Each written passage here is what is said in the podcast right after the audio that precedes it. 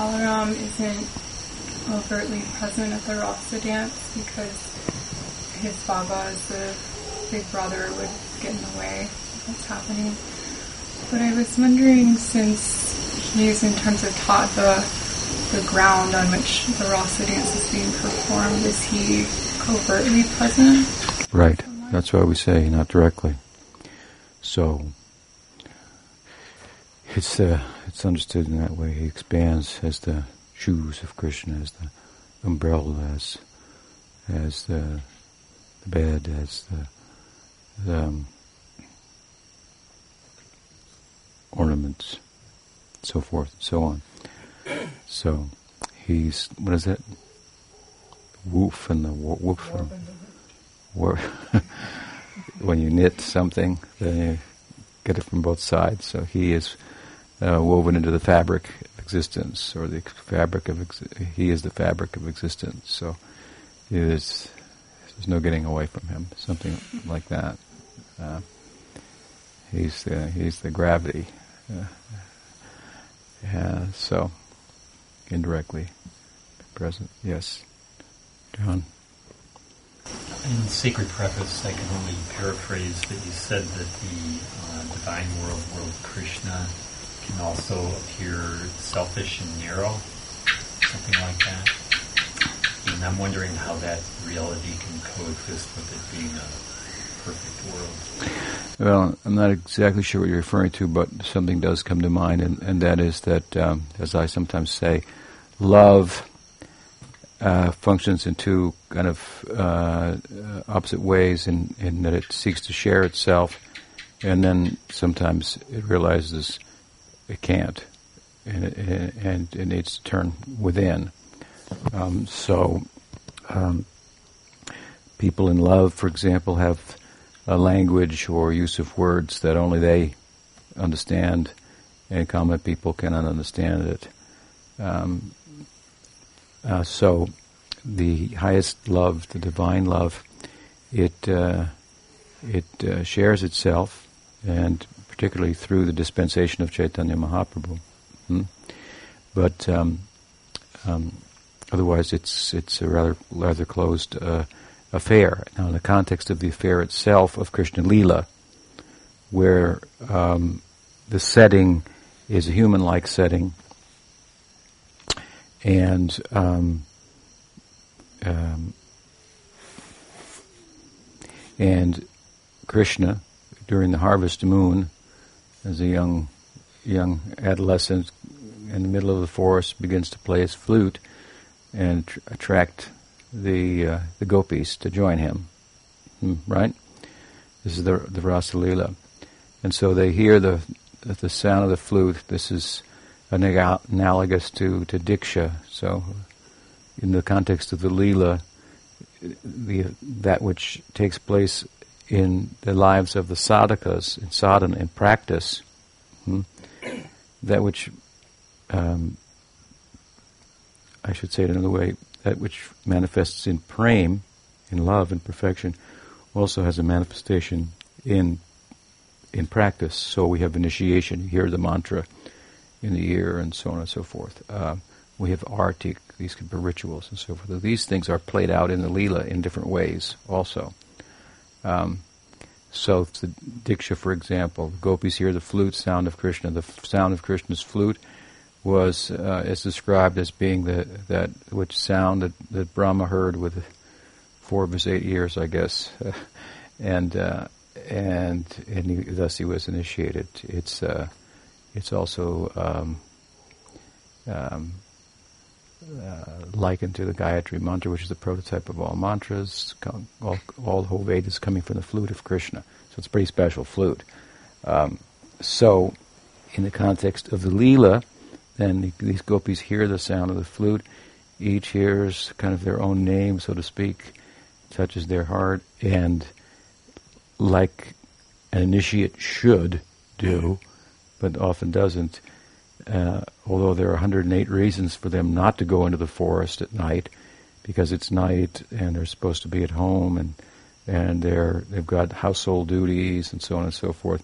Nothing gets in their way, and they follow the sound of the flute. So the the the the the, the, the uh, sadhaka, the uh, the uh, what's the term? The, the shishya, the shishya, the initiate, should uh, in, in, in the language of Pujyapad Sridhar Maharaj not cut a return ticket.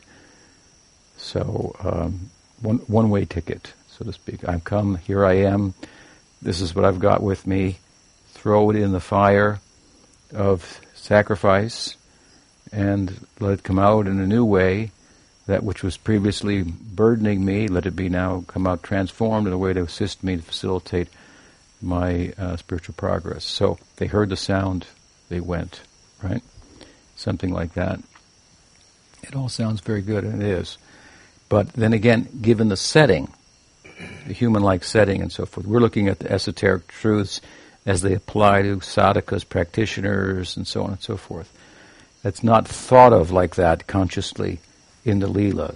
Uh, otherwise, the, the the full play of the lila, if you will, couldn't uh, uh, uh, manifest. Hmm? So they're playing, and they don't know they're playing, so to speak. They're they're absorbed in it, right? So, so for all intents and purposes, in the lila, these are young ladies at home. They have responsibilities and duties and so on and so forth, and especially in that culture, to go and uh, in the middle of the night uh, uh, uh and uh, have a romantic rendezvous, unmarried, with a young man, is is um, a violation of the moral codes. Hmm? It puts the entire village in in in uh, jeopardy because they'll say from a neighboring village, the girls in that village, watch out for them, something like that. um, according to, again, according to the moral code, the Dharma, they shouldn't be doing that, uh, and so on. Um, uh, and so, on its surface, then, it looks like it's selfish because they're doing things that they, that they, they shouldn't be doing. They're putting their their their village at risk, their own reputations at risk. Their uh, when we when we don't follow the sacred texts, which are directives from above to help us uh, uh, to give us an opportunity to exercise our will in such a way we can become morally good and more and transcendent. Uh, if we don't do that, instead we uh, engage in adharma, well, that's selfish. Hmm? Right? Uh, so it appears on the surface to be selfish. In this way, it kind of camouflages itself. The story in the Bhagavatam, you could look at it and miss what it's about. So therefore, it said Nityam Bhagavata Sevaya. You have to study the Bhagavatam very carefully and serve it, and serve the person who personifies it to understand what's being said there, what's the underlying truth. Because after all, the Bhagavat, Srimad Bhagavat, the setting is that the overriding narrative that goes through the whole book is that the Raj, the emperor Parikshit, has been cursed to die. He has seven days to live. Um, so he goes to the bank of the Ganges and inquires what to do at the time of death and, and how what's the best way to conduct oneself in life, which will pretty much determine how what one does at the time of death also what one thinks about. And on this, so many people come, so many dignified people, sages, rishis, um, thoughtful people, and, and, so forth. And um, they're offering different answers. And then the boy, the sage, Sukadev, comes. He's naked. He's just a young lad. He's oblivious to external conditions. That's what his nakedness says. And they think, this guy must know. Hmm. And so then he speaks the Bhagavatam. And when, it, when it's all said and done, the central story, the zenith, the, the climax of the Bhagavatam is this eloping of, of, the gopis with Krishna. What the heck does that have to do with how to lead the, you know, the, what's the best dharma, you know, and so on and so forth. So, um, really the story is about the ego effacement of they had other roles, if you will, that were important, calling on them, like we all do in the world, but they heard the flute, they went, they left it all. Hmm?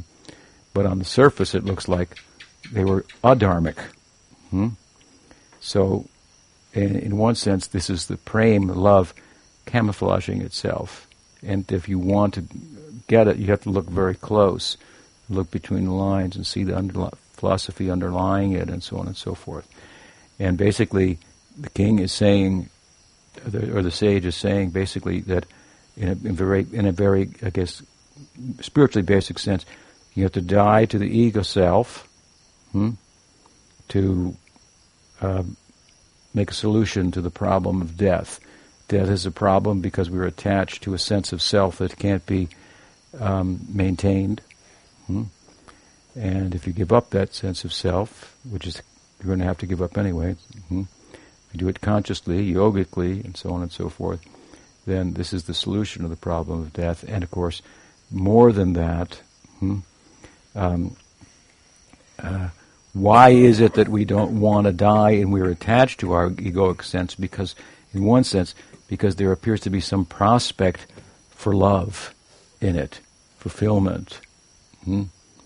Um, uh, and so the Bhagavatam teaches you have to kill the ego, and guess what? That doesn't stop there. In the context of bhakti, when you do that, there's a prospect for loving. And so, the, you, bo- both things happen. So you, you, you get rid of the material sense of self. You give it. You you you, you de- deconstruct it, and by doing that in the context of bhakti, you construct a spiritual um, relationship, spiritual emotions in relation to the Godhead. So that's what comes to mind when you ask the question. Does that help? Yeah. Yeah. Does it also play out, you know, uh, so Krishna and Radha are having their daily life and they're in the kitchen making food or something? Does it play out even in contexts like that? You know, or is it mainly you were referring to the Rasa Lila? Yeah, it, it plays out throughout. Um, yeah, there's many, many, so many leelas, different kinds of leelas, and, and they're layered, layered with meaning and so forth, and uh, and so on. And they appear one way and what's really being said is something completely different. Often, yeah, yeah. Well, that's of course the nature of Ras Shastra. That means uh, it's said that the, the Vedas they speak like a king. Do this, do that. The Puranas they speak like a friend. Let me tell you a story, hmm? and a lesson through it. And then there's the the the the, um, the kavya is in romantic language, and so romantic language is, as I said earlier, layered with meaning, and unless you're uh, privy to the love affair, you, you don't understand what's being said there. So the, the, the narratives, for example, the Goswamis are layered with uh, with meaning. It's Sanskrit poetry. Hmm? Bhagavatam itself is is of course a Ras Shastra, so but it speaks all three of those languages. It speaks like a king, it speaks like a friend, and it speaks like like a lover. So in the texts where it speaks like a lover, what we also another name for this that uh, is is parokshavad. Parokshavad means indirect speech. In the Bhagavatam, in the towards the end in the eleventh book, Krishna says this parokshavad, parokshavad vedoham, is it's very dear to me. Hmm, I like it very much. Hmm?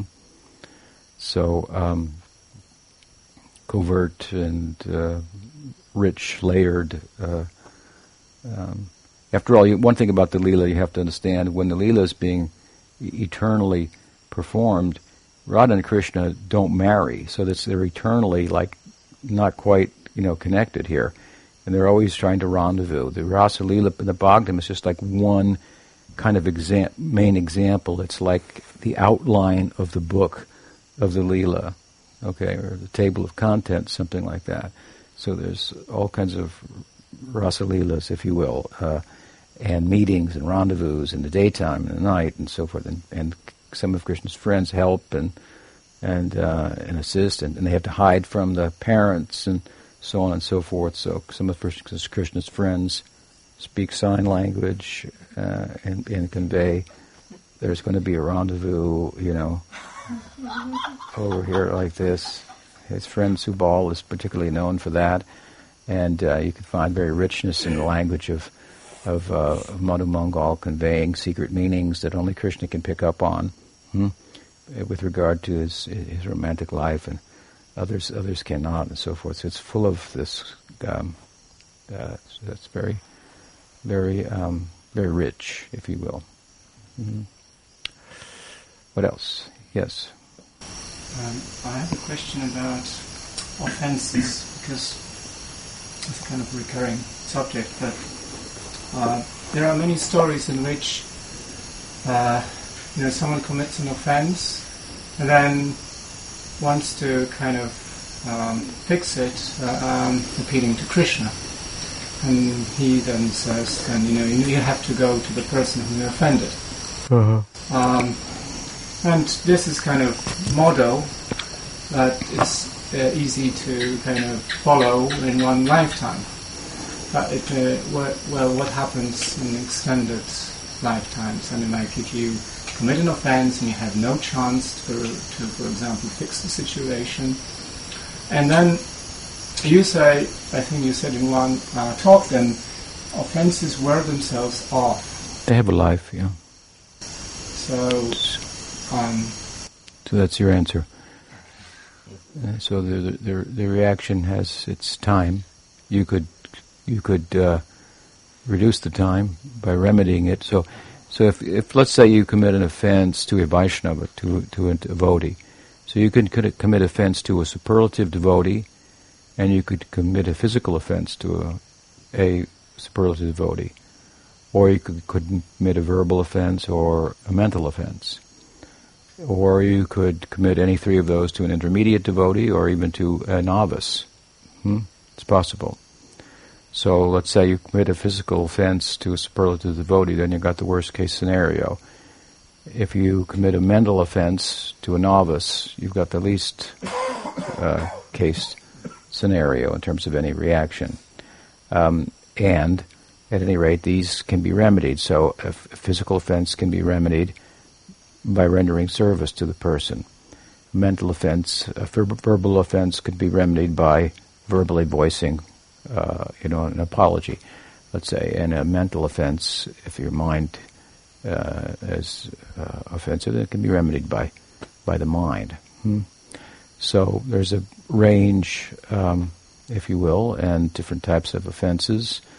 Uh, not only the Vaishnavas, but there are offenses in the deity worship. There's a certain way to do it. If you do it you have to study it and know the know the art of it, if you will, and uh, avoid those those things. Um, if you make such offense to the deity, uh, of course, the way the nature of bhakti is that she's very forgiving. Bhakti is different than karma, gyan, or yoga, in that karma, gyan, yoga. In karma, of course, the path is to acquire piously, hmm? acquisition within a pious life and um, and so there's an approach and appeal to God that's kind of like a merchant, hardly like a lover. I do this, I get that. Make a deal. Let's make a deal.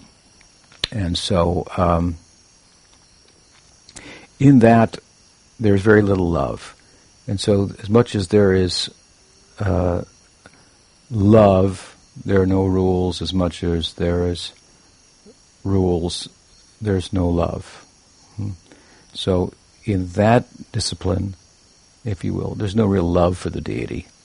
Hmm. I've given the example before of how when we were young, we went to Vrindavan for the first couple of years, and uh, we were Prabhupada had a piece of property was donated to him in the forest in Raman so we would go into the town to buy things uh, for the deity. Hmm or for the deity in the temple in New York or Los Angeles or something like that, wherever we were visiting from. And, and so the, the shops were um, getting some some funds in that particular marketplace that that um, other markets weren't getting, and they were growing in prosperity and so forth. And so, you know, next year they would have some of the merchants would have a picture of Prabhupada in a shop. So you'd think, well, they like Prabhupada here, you know. So we'll buy at that shop. They like Prabhupada because they want you to buy at the shop. So that's kind of like the karma marg. There's not a lot of love there. It looks like it. Picture of Prabhupada, the garland around him. Oh, Prabhupada, Prabhupada, Jai. You know, guy puts on tilak and everything, you know. Makes himself, shaves his head, looks like you, you know. That's how it must be, you know.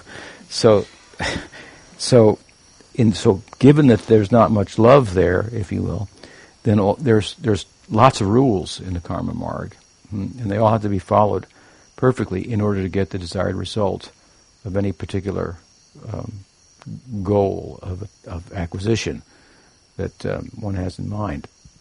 If you move from karma marg to gyan and yoga, gyan and yoga, of course, are, are nivritti, not pravritti. They're not in pursuit of acquisition, but of pursuit of renunciation, getting away from the suffering that um, that uh, accompanies material acquisition and attachment and the ignorance that attachment uh, constitutes.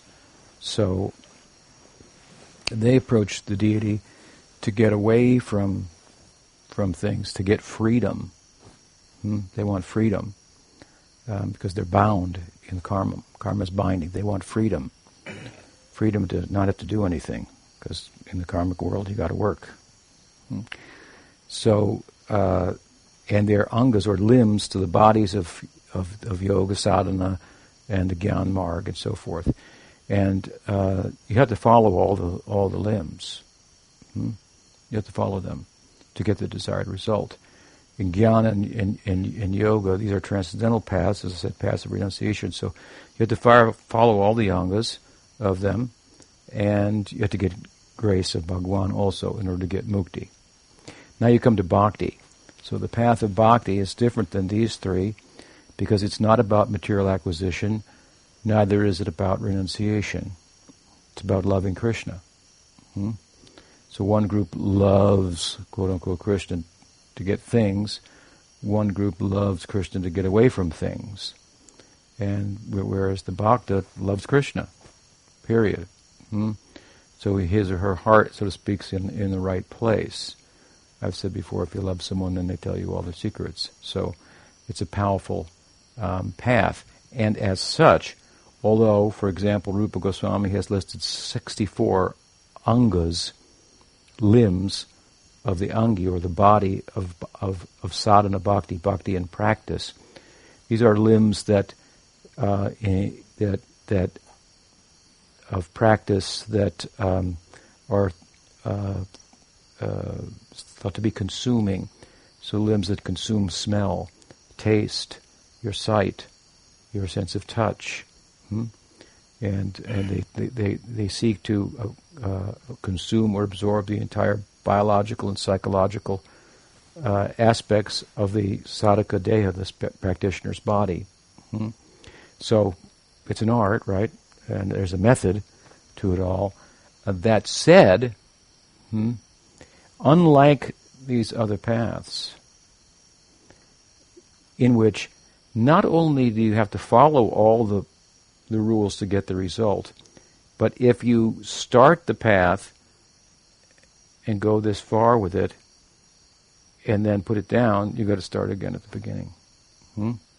Because the gains within karma, the gains within jnana and yoga are all within the modes of nature because karma is governed by rajaguna.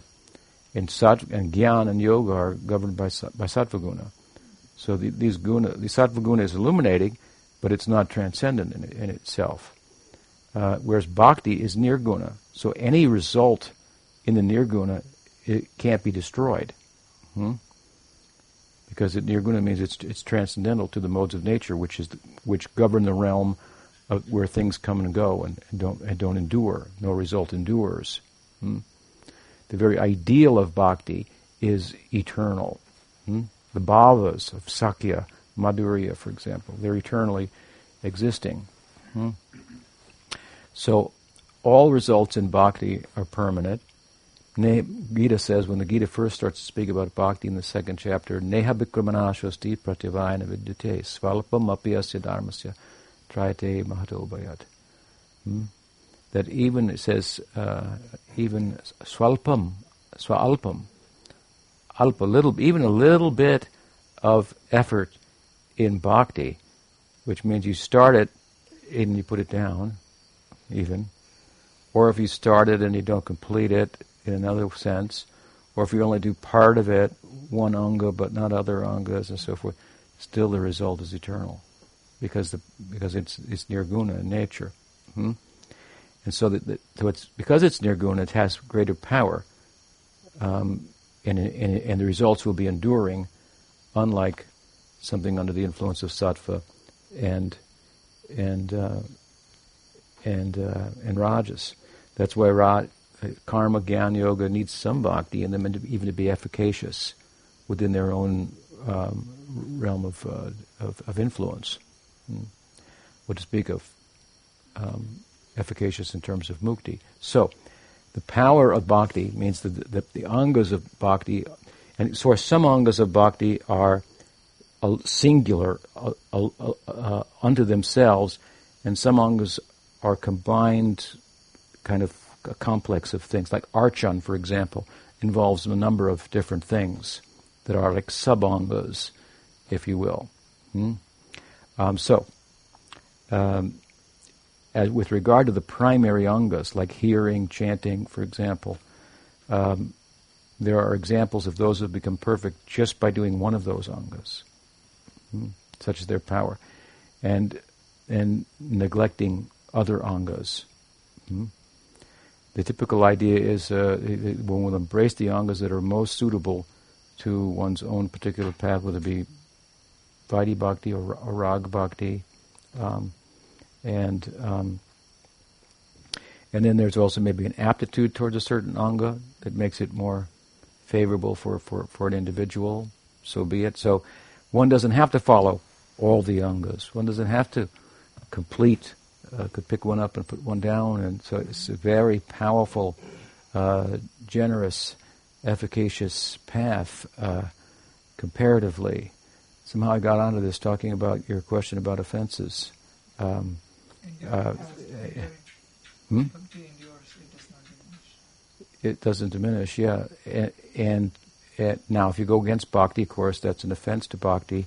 But um, I think I was talking about maybe like um, uh, in deity worship. If you make an offense in deity worship, then you can remedy that offense by kirtan. But if you make an offense, say in deity worship, or any offense to the name or something like that, unknowingly, hmm, then there's there'd be, there'd be no reaction. Or if out of physical exhaustion one cannot complete an anga, hmm, there's no one one is not uh, uh, not there's no repercussion for that as there would be. You can just imagine. I mean, the idea is these other paths, you have to follow the path perfectly to get the result. It makes perfect sense. This is very peculiar about bhakti. You don't have to follow it perfectly in one sense to get the result. But then again, you do, and that perfection means that your heart is in the right place there. So Bhavagrahi Janardana, Krishna's described it. He accepts the, the, the, the, the, spirit of the offering, even if the letter of the offering is wrong. There's a famous story in this regard that I've sometimes told um, um, from, it must be from, from Mahabharata. Uh, uh, Duryodhan invites Krishna to Hastinapura before the war to try to court him, to get him on his side, and he's the king, so he makes a whole royal procession to greet Krishna with instruments and Brahmins chanting the Vedas, and a royal meal is cooked. Krishna appears on the scene and ignores the whole thing and goes to the house of Vidura, who was a Sudra, and um, and, and Vidura's not there, and his wife's there, and he says, "I'm hungry. Can I have something to eat?" And she says, "Well, they've got a royal feast waiting for you over there." He says, "I don't go there," because hmm? he doesn't the reason he's inviting me here is to be on his side against Arjun, and he doesn't like my devotees, so I'm not interested in him. But I'm hungry. Can you feed me? So she's like bewildered, like Krishna's in my house, and she didn't have any anything there. You know, she hadn't gone shopping or gone to the garden. And so he said, "Well, there's some bananas hanging there, just like we have hanging here." He said, "Well, yeah. I mean, that's not like that's food, I guess, but I mean, you know, you want, you want, you want lunch, you know." So, so, so she she says, "Give me the banana." So she grabs the banana she peels the banana in her ecstasy. She gives him the peel and throws away the banana. She's in such ecstasy. Krishna's in my house. I want to please him. Oh my God. And so she's throwing away the banana and Krishna's eating the peels. So the word gets out that Krishna went straight to Vidura's house. So they go there, Narada and uh, Vidura. And uh, Vidura says, it's amazing that Krishna's come to my house like this. And and he's and and uh, and Narad says, yeah, what's really amazing is that he's eating the peels, you know. So um, she had the right spirit in mind, and the peels, eating the peels of bananas from her heart, if you will, was more pleasing to him than a royal feast cooked by Vidura, by excuse me, by um, Duryodhan, which is arising out of a, out of a heart that harbored um, enmity towards his devotees. Hmm? So, it's an example of how uh, um, the, uh, the the essence of the path. This is the same thing you find in the Gita. Patram pushpam phalam toyam yome bhakta prayachati. Krishna says, offer me a fruit, a flower, water. He doesn't say, offer me fruits, flower, and water. Fruit, flower, and water. He doesn't say, offer me fruits, flowers, and water. He says, a fruit, a flower, some water, hmm, with bhakti, and I will accept that offering made with bhakti. I will eat it. Ashnami, I will eat the flowers, although typically you don't eat them. Hmm? He says. So the implication is that the ingredients are minimal, material ingredients, because everybody has to have water to live. A, leaf you can get, a flower you can get. Hmm? Um, so the, the, the ingredients, material necessity in the offering is very, very small and the love is very, very big. So again, the more there is the love, less there are the rules, less the, the material ingredients matter, and, so on and so forth. And the less there's love, then the more you have to have a show of something else to get the Godhead's attention, if you will, for your petty whatever desire, whatever it, it may be. Now that said, this of course is not an excuse for like, well, okay, you know, so we, we don't need to worry about following. If one's heart in the right place and they'll want to follow, they want to do it right, they want to learn how to do it properly, execute accordingly, and so on and so forth. But it's a very forgiving path. So your question is about offenses. It's a very forgiving path. Um, but then if you offend the very giving path, forgiving path, that's not a good recipe. So therefore, material desires, which may be impediments for bhakti, um, these are considered like sins of the flesh and offenses to against bhakti are like offense, sins of the soul, so to speak. So they're more indelible, they, and and they, they can uh, they have um, uh, more power to impede, and and the reaction from them will be more enduring, and that's why because they are, if you will, sins of the of the soul rather than of the flesh, they can carry the reactions can carry into bhava bhakti. So from bhakti in practice, we're doing bhakti with our senses. Mm-hmm. And when that sadhana or practice is perfected, then the emotive aspect of bhakti is manifest. That's called bhava bhakti. Hmm? So in, in bhava bhakti, one is experiencing emotions arising from the atma and the antakara, which is now saturated with bhakti. Hmm? Um, it's a it's a liberated condition in which prema is cultivated, but still offenses can carry into that realm, and until they have expired, if you will, by time, hmm, then um, w- uh, uh, prema won't be forthcoming. Hmm? So. Um, yeah, they have a life. Hmm. You have a, you have a, you commit a crime, you get a sentence. You might be able to mitigate the sentence by, you know, saying something, doing something, paying something in advance. But if you don't, you go to jail and you spend the time. And to me, it was like you know, there's a kind of when, uh, in sadhaka's life, we uh, kind of we have to learn to see that everything that happens is actually mercy, right? Mm-hmm. Um, but still, you know, because you're you know, like beginning beginners, and we talk about karma, right? And as you say, like the sins of the flesh, and but that's kind of easy to determine in some ways. I mean, we can kind of, uh, you know, reason, rationalize things. But it seems that, you know, offenses, there's another way, it's, it's, it's another causation that which you cannot redeem in some way, kind of you know um, counteract. It's it's like you offend someone, for example, uh, and then the person dies, then it means like you, you lost your chance, practically speaking, and it, you don't know when it's going to wear off. Yeah? That's the kind of, and then you can only pray. Yeah, that's right. But it wears off when it, it, it, you'll find if there's some some fence that's blocking when its time is expired, then you'll feel, feel some some movement. You'll feel some move, movement. But yeah, I mean, you have to understand people. More something, it's like it's more like mystical confirmation that you know Mhm. your offense is gone, Mhm. and this is what sometimes there are stories of. But it's not like karma that's kind of tangible, and you can say, "Oh, that's karma." Yeah, well, karma's not that tangible either because Yeah, but I mean, like more than that. very complex, uh, and karma is, is, is not just you just do one thing and that thing brings a reaction. They, one karma, another karma, they, they form a composite in order to have the power to bring a result.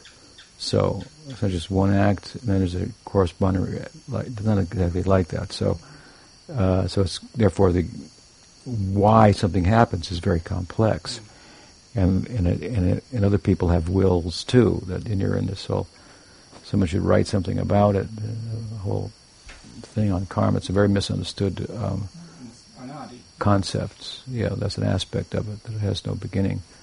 Um, but um, yes, this is our uh, faith. We we have faith that the name of Krishna is very sweet. We find Chaitanya Mahaprabhu was intoxicated by the name, so that, and the, the reason that it will not be sweet is because the example is given. If you have jaundice, the cure is sugarcane. But when you have jaundice and you taste sugarcane, it tastes bitter. So you, you people say it's sweet, but I think it's bitter. Huh. But still, you keep if you keep taking it, it cures the jaundice, and then the sweetness that was always there comes out. So the bitterness um, is understood, if or apathy that one might have, is understood philosophically, and one applies oneself nonetheless, and starts to get some result. Every now and then, gets some result. This is sweet, and and and it uh, encourages them to to continue, and they, and they understand that the reason that it's not sweet all the time is because I'm afflicted by the jaundiced of ignorance and attachment, and um, most most likely some type of offenses or something from previous lives, and, and so on. One has that kind of uh, faith based on the scriptural argument and explanation, and perseveres in their in their sadhana. that help? Yeah. Yes. Too much at the end of sacred practice, you know, um, say how Mahaprabhu during Ratha Yatra becomes fully Radha. How to understand it? Like suddenly Bhagavan kind of disappears and becomes his Shakti. Well, um, basically, Chaitanya Mahaprabhu is, try- is Krishna trying to experience himself from Radha's perspective, and basically he becomes, excuse me, successful. Hmm. Um, it is rather um, um, the the impossibility of it and inconceivableness of it, if you will, is really relative to Krishna Lila. How can Krishna become Radha? He can't. But in another Lila, in a new and exciting and different third way, so to speak, separate way entirely, he can. And, and basically what he does is, is he takes the position of a devotee. Hmm? And so a devotee can uh, um, sadhaka hmm, can become a lover of Krishna, can become the love. Hmm. In other words, we become a unit of Sakhya Bhava. We become a unit of Madhurya Bhava. Hmm. Our ideal is not to become Krishna, but to become love of Krishna. Do you understand? So the sthayi bhav, the dominant emotion that defines the devotee, like I'm a friend of Krishna, I'm a lover of Krishna, I'm the parent of Krishna, this kind of this, this, this sthayi that is that the whole personhood of the of the sadhaka uh, develops out of that. So when we go from sadhana bhakti to bhava bhakti, then it, that's, that's the premankur, the like the, the sprout of bhavankur, I should say, that the sprout of bhava. So it's the sprout of this sthayi bhava, of this identity. Hmm? I'm the friend of Krishna. Then in bhava bhakti, that's cultivated and it gra- gradually blossoms, bears uh, flowers and in the fruit of prem and the whole identity. So you actually are becoming, if you will, that love. Even though you're a jiva shakti, tatastha shakti, you don't become a super shakti, but you be, for all intents and purposes, you do become that love. So our ideal is not to become Krishna in some monistic, dry sense, but to become love of Krishna. So Chaitanya Mahaprabhu is, is, is Krishna, but he's taking the role of a sadhaka because he sees they they're successful. they they do this, so I'll follow them. Hmm? So he becomes a sadhaka of the highest order, and then he um, the Sarup Shakti that's inherent in him as Krishna, uh, he experiences it in a different way. Hmm? The way in which it comes out of him and, and, and is invested into the into the jiva and makes the jiva all the jiva could possibly be, something like that. So he, he he's tricky, he's capable. But just yeah, how can Krishna become Radha? Right, he can't, but he's very clever. So devotees can't become Radha, but they can, can, can taste Radha Bhava, right? The Bhava of Radha, which is basically what he wants. Of course, he does it in such a big way that that he takes the full measure, if you will, of Radha's bhava, and then there's no difference between that and Radha because she is Mahabhav Swarupini. That's what she is. She is the the very embodiment of this this Mahabhav. Hmm. Okay? Jai. Yes.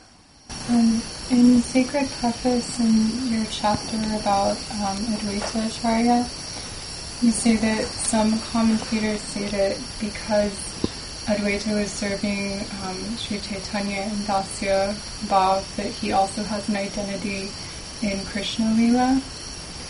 Um, you mentioned that, but you don't give any detail. Advaita? Uh-huh. I was just wondering if you have thoughts about that. Mm-hmm. About Advaita and Krishna Lila? Right, if because he's serving Lord Chaitanya and Dasya Bhav, if he has an identity in Krishna Lila, like... Um, I thought I noted that in the footnote, maybe I didn't, but Kavi Karnapur identifies him in, in, in, in Gaurag, his Gaura-ganoddesha-dipika as a, a, a cowherd of Krishna in, in Vrindavan. That's the answer to your question, right? Yeah. I don't. I don't know if he gives a name of that. Um, I, I, guess my question is, is, kind of how does that work since he's Vishnu Tattva? How how is he also a cowherd? No, uh, he's he's like like how is similar to Brett's question. How has Krishna become Radha? So. Ekala Ishwar Krishna Arsa Britya. So the, the, the whole idea here is the that the vantage point of the devotee is more desirable than the vantage point of Krishna. So the different avatars of Krishna, seeing the opportunity that Gaur Leela provides to, um, which is what it's all about, is Vishnu Tattva experiencing it itself from the position of the Bhakta Tattva. Mm-hmm. That's what the whole Leela is about.